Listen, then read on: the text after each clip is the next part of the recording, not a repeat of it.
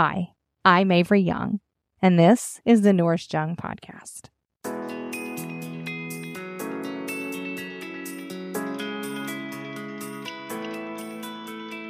From the subway train to the soccer field, everywhere I go, people have a story to tell me about their experience feeding and caring for their new baby.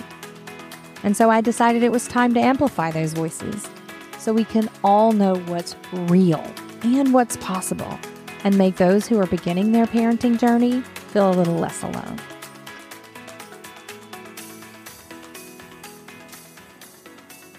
Today, I'm going to be talking with Kait as she shares her challenges of navigating a breastfeeding relationship that didn't work out exactly how she initially planned and how she ended up in a place where she felt at peace with her journey anyway.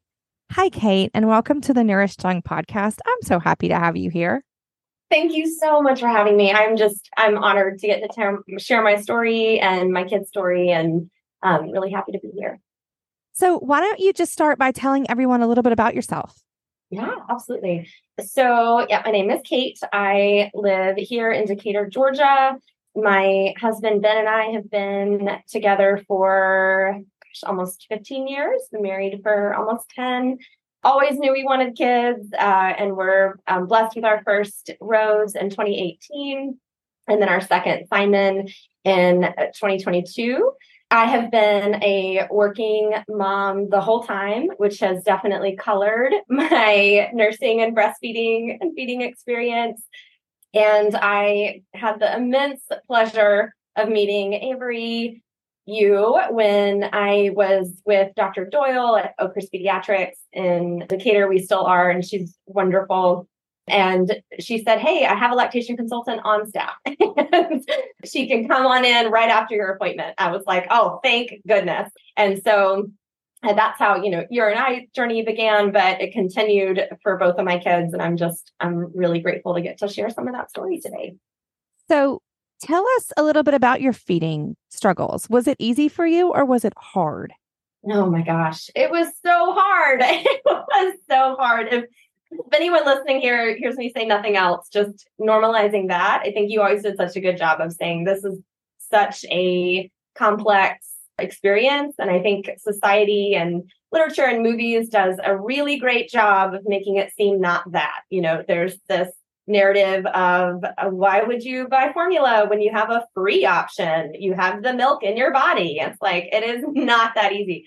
Um, and I'll say too, for some background, I grew up around women who were proudly nursing everywhere. You know, they'd pop a boob out at a restaurant, no problem. And I just found that so beautiful. And I always wanted that for myself, always.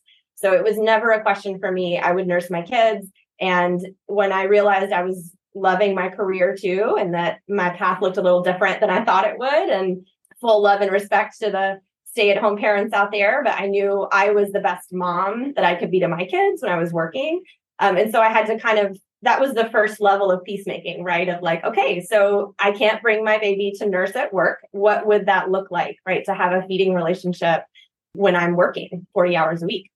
So that was sort of already causing some anxiety, but all the way up until labor with my first Rose, I was I had that vision of being that mom in that restaurant, popping her boob out, just proudly nursing anytime, anywhere, attachment parenting. And I thought I had it figured out and then I had her.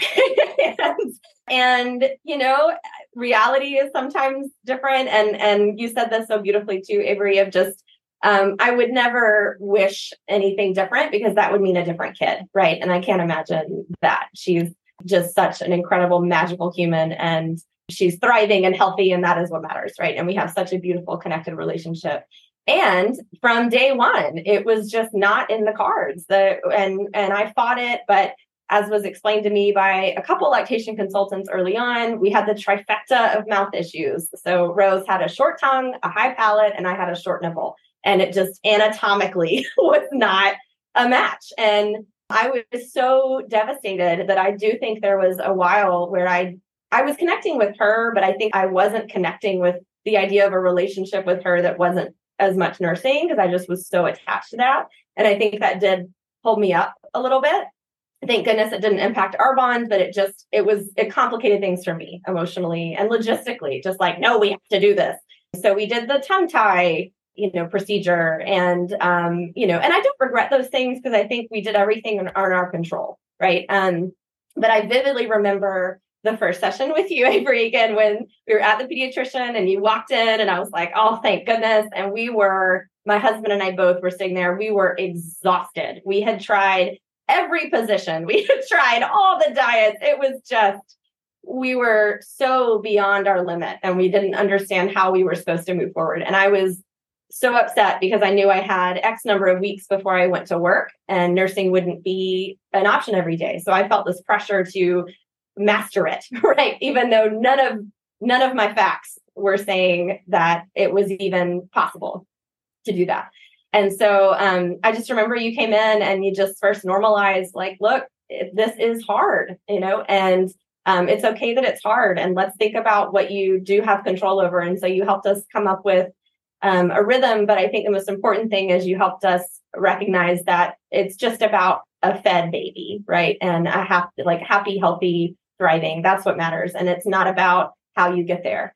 Um, and so I think the first kind of piece acceptance for me was okay, there's nursing and there's breastfeeding, right? My baby can be breastfed if I'm um, pumping and and I can say that anytime I want. And I think that offered some real peace for me.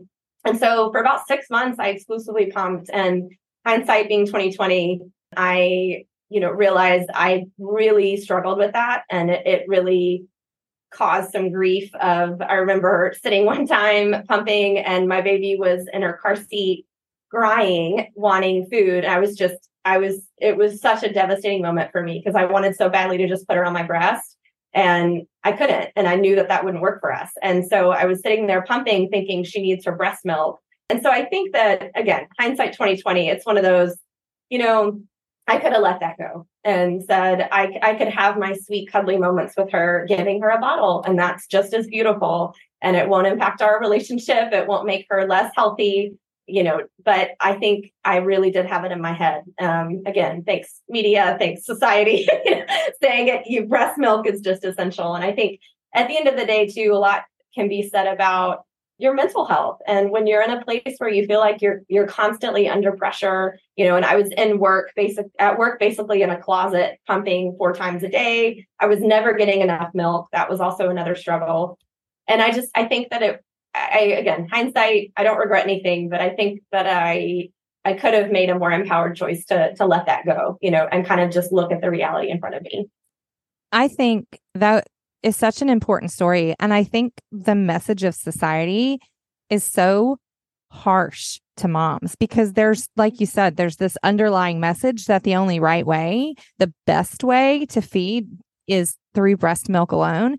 But at the same time, society allows all of these hurdles to be put in front of women or feeding mm-hmm. parents to make that true right? Whether or not we want to go back to work, whether or not we feel we need to go back to work, whether or not like we have to go back to work, how we get support, how we get understanding, like the accessibility to do those things, all of those things make it really difficult for women to be successful in what society tells us that we're supposed to do. And then what happens is we internalize all of that as a failure on our part. And then it just makes us feel awful. And then we lose that ability to really authentically enjoy that newborn period with our babies. That's exactly right. And I don't know if you remember, but I came to see you. I'm sure you do. But when I was pregnant with Simon and I was just dead set, I was like, this story is going to be different. But I was carrying all that grief and weight. It has to be this. Right. And I think it was already coloring what the newborn experience was going to be because I was putting all this pressure on it to, hey, I heard from all these people and all these books that second baby, you get more milk, you know, it, it's just going to be easier. And and I love, love, love how you said, you know what, it's okay to say, Rose, you know, thinking about just what a look at that kid, right? She's so happy and healthy and thriving. And you know you can you can honor what that story looked like and it's okay to close that chapter of your of your breastfeeding of your motherhood and allow this to be its own new experience and that was so freeing of just this is another kid. This is another pregnancy, another labor experience, and goodness knows it was. and that was so freeing. And you said that again, that line I think about all the time of making choices from a place of empowerment instead of pressure or instead of expectation, you know. And so for me, what that looked like is just sort of I acknowledged I'd love if it would work out nursing, and it did with Simon for for a while. And then we learned he wasn't gaining enough weight and we had to kind of make some some adjustments. But i i did get a really beautiful nursing experience with him and i'm always going to be so grateful for that. It wasn't as long as i would have wanted but but it was from the place of empowerment of we continued for as long as it felt really good and nourishing for both of us and then when it got to a point where i was having to alter my diet so extremely to get him that breast milk i was off gluten off nuts off beans off dairy which, you know, we can all do the math, that leaves very little. And it was putting me in, in again, that place of just so much pressure and strictness. I was putting more attention on what I was eating and putting in my body than I was in those moments with him. And that's when it was like, okay, this is the place of empowerment is saying to myself, I can release this too, you know, and I need to be able to nourish myself and not have to think I've got two kids, I'm working full time. I can't keep putting together this this plan for meals that is this limiting. And so again, it was just all about that place of empowerment. And just like you said, without necessarily resources and people, you know, giving me that supportive message, I've been so fortunate in that my employer did did have a great lactation policy. I had a great pediatrician. I had you. I had my husband. I had my my community. But even with all of that, it was so hard. Yeah. Yeah. I mean, and I think that that's such a good point. Even when you do all the right things, even when you have all the right support, it doesn't necessarily mean that you have the outcome that you initially thought that you would have, right? The one that you thought was yeah. the ideal outcome because life doesn't doesn't work like that. And I also wanted to mention something that you touched in about empowerment because I think it's really important that empowerment doesn't mean we get to choose our destiny. It means we get to choose how we play the cards that we're dealt, right? Sometimes those cards might be I have a low supply, but I still get to make the best choice for my body with the cards that I have instead of making choices based on what somebody else tells me that I'm supposed to be doing. Yes, exactly. That is nail on the head. And I think what it's sort of evolved for me and i think about it with almost every hard thing that i deal with in life at this point is is the difference between saying it is what it is and saying look it would be great if the reality was different. Oh man it would be awesome if it could have been as easy and beautiful and magical as i wanted. But that's not what happened. And there's a point where you have to say i have to respond to the reality in front of me. I can't keep laboring against this thing that isn't real right? And there's so much beauty in the reality that's in front of you. And so when you can really stop and just recognize that and be so radically present, it just really wonderful things happen. And so I think that's, I'm so living into that. I feel like it started with that message that you said, coming from that place of empowerment. And just like you said so beautifully, that doesn't mean you get to choose everything, but it means you look realistically at what has been provided, what is here, and you work with that and you just make your choices from there. And that's just such a wonderful and i also think from. that one of the keys for empowerment is giving yourself permission to feel multiple feelings at the same time right yes. i can feel grief that my pathway didn't work out like i wanted it to at the same time that i can hold peace that i've gotten mm-hmm. to make the decisions that work for me in this moment and it's not that is such an important like the ability of humans to feel multiple complex emotions at the same time mm-hmm. is part of our human experience, right? Absolutely. And it's only a problem if that grief prevents us from being able mm-hmm. to find that beauty and find that peace in the yeah. alternative pathway that we find ourselves on. And I think it matters. And I think it's so important that women give ourselves permission to grieve because so many women do have a loss of what they thought this period would look like, of what society mm-hmm. told them that that motherhood would look like. And then they had this expectation of what it would be like and what it would feel like. And then it didn't happen. It didn't work out the way that they thought that it would. And they're they felt like they were missing something right they have to let go of what they thought that would look like to be able Mhm. to embrace what what it looks like instead but we have to be able to give ourselves like permission to not yeah but ourselves like yeah but Mhm. my baby's healthy yeah i can't feel those things because my baby's happy right Yes, Instead, I can say, yeah, I can feel those things and I can be grateful at the same time because we can have all those feelings all at once. Yes.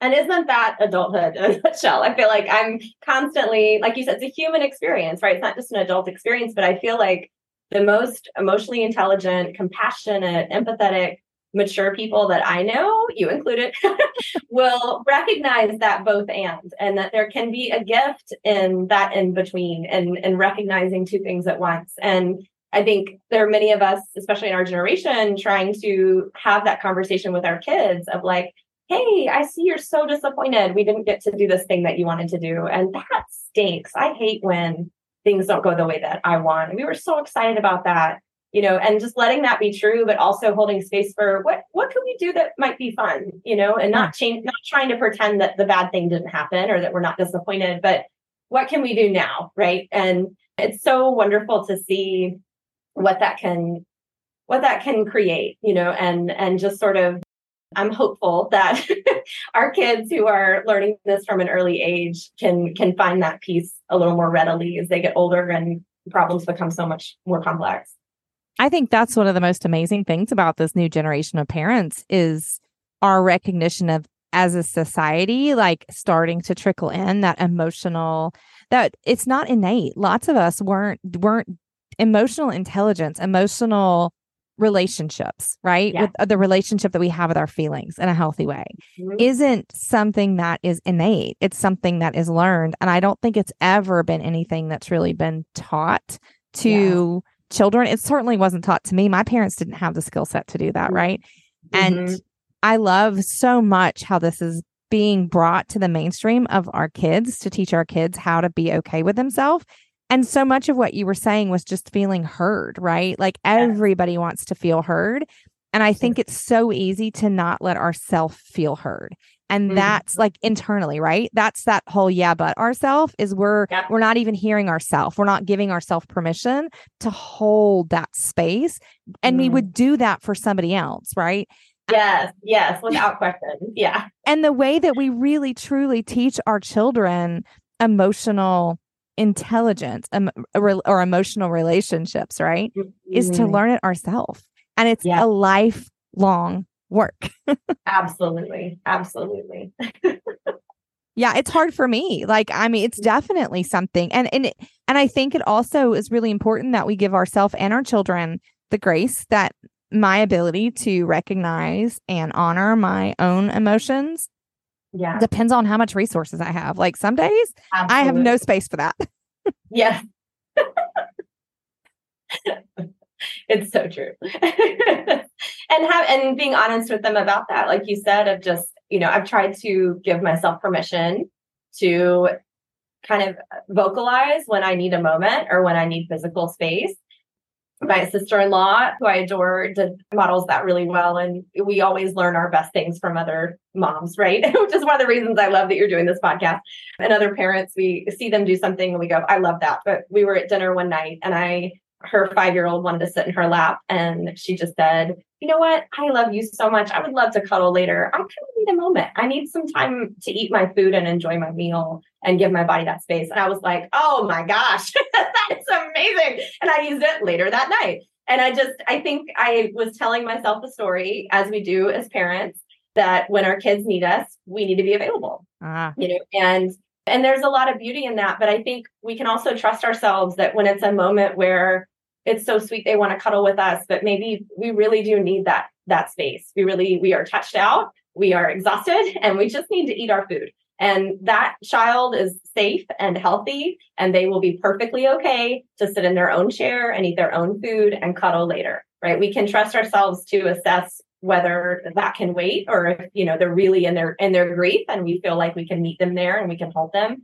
Awesome. Um and i definitely you know even even saying that out loud i feel some some some mom shame and guilt of like oh no people are going to hear that. And think i'm not cuddling my kid when when they want it. But but i think again it's just so important because we're human beings too and if we're not allowing ourselves to do the things that help us function and feel okay we're not first of all we're not able to take care of our kids but we're also not modeling for them what it looks like to be a healthy human being and and you know have those healthy relationships. And i think it just that's when it really I think it's just really dawned on me that one of the best gifts I can give my daughter, especially, is to show her part of being an adult woman is to give yourself that empowerment again of just like, I'm going to take care of myself. I'm going to prioritize uh, things like eating, taking showers, which by the way is not self care, it's just maintenance. But I'm going to see myself as a human being in and of myself and, and then, and also kind of as a mother to you. But I think that's been that's been a really wonderful part of our journey is kind of seeing that play out. And what if we could trust that our children can recognize that? Like, right?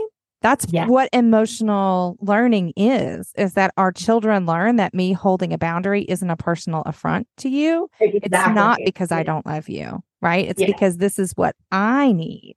And mm-hmm. it really helps our children be able to internalize their ability to have their boundaries too. That's exactly right. That's exactly right. I one thing my husband and I have always done and been so important to us is to tell our kids. I mean, Simon Simon is too young to really internalize this, but Rose definitely has. Of you don't have to hug people if you don't want to. Right. You know, you don't have to touch anyone that you don't want to, and and same for those other people. You respect their space as well. So we ask before we wrestle or tackle. And I have family members very traditional Southern family members that I adore, but who will get very upset and they'll say, She's not hugging me. And I'll say, and, and, you know what's funny? We're having to do the both and, right? I'm saying to them, you know, oh, that I know that's hard. And it's really important to us that she feels like she gets to choose. Yeah. And especially just with, yeah, with our girls and our boys of, of whatever our kids look like and grow to be it's just essential that they they know that. And uh, i think that's the foundation of consent right there. Yeah i love that. And if you had one final piece of advice for folks listening right now what would it be? Oh oh my goodness. I think i would just want people to give themselves grace and whatever that looks like for them one thing that has worked really well for me wasn't my idea. My therapist told me to do it. was make a short list of things that make you feel good. And if you're in a rut and you just don't know what to do, just do them. Don't think about it. Just go through your list. Go, go for a walk, take your bubble bath, whatever you need to do. Sometimes that's not possible, right? We have two kids, we're working, or whatever is going on. We can't go through our list, and that's okay too. So ask yourself, what does grace look like in this moment? Can I just stop and take a breath, right? Can I, is everything happening on my schedule today truly essential to happen today, right? And just giving yourself grace that your best today may not look like your best yesterday or tomorrow, and that is okay. And I think something you said that was so wonderful, and I think about all the time, Avery, is just because something was working really, really well last week and isn't working this week doesn't mean that we failed. You know, our kids are changing, we're changing, especially in those wild, precious, chaotic first couple months and first couple years, really. But they are changing so fast, and our bodies are changing so fast. You know, whether we had the baby through a cesarean birth or had the baby through a vaginal birth, whatever that looks like, our bodies are trying to heal and and we're trying to understand how to live in this body that we have now that's so different from what it was. And so it's so easy to say, "Oh my gosh, this this breastfeeding position or or this nap routine was working great last week and it's not this week. What did I do wrong? And I think what you did so great was create space for that. Look, let's give ourselves some grace. Everyone's changing, and that's what they're supposed to do. Babies are supposed to grow, and we're supposed to evolve ourselves, and that's okay. And I think about that with all kinds of situations. You know, when when relationships hit a space where we realize they're not healthy anymore, or maybe even not just healthy, but we're just at different parts of life we can honor, you know what, that was a wonderful friendship or that was a wonderful relationship at the time. And it's not anymore. And that's okay. And that doesn't take away from how beautiful and important and valuable it was then. And so I think I would just say, you know, just recognize that change doesn't mean you have failed and that you are allowed to look at the cards that are presented and come from that place of empowerment and that you're going to be okay. It gets, it gets, I don't know if it gets easier, but it gets more manageable. I think I would want to make sure people hear that. Like you will find your way. Scouts honor, I promise. I love that. That is amazing. Thank you so much for joining me today and sharing your story and your experience with everyone listening. Oh, thank you. I can't tell you how happy I am that you're doing this. I just wish so much that younger Mama Kait had you early on and had a podcast like this. I just, these are the conversations and stories people need to hear. And I'm really happy you're doing this. Honored to be here. And to everyone listening, thank you so much for joining in. And I hope you'll tune back in next week. Do you have a story to tell? If your feeding experience has been transformative for you and you'd like to share it with others, then please let us know. We're always looking for new stories to let other people know what's possible. Just send your name and a short overview of your journey, or even just your words of wisdom for new parents, to stories at nourishedyoung.com. And if you need support or want to connect with other parents who understand what you're going through, then make sure you head over to nourishedyoung.com and check out the Nourished Young community so we can help support you in your journey too.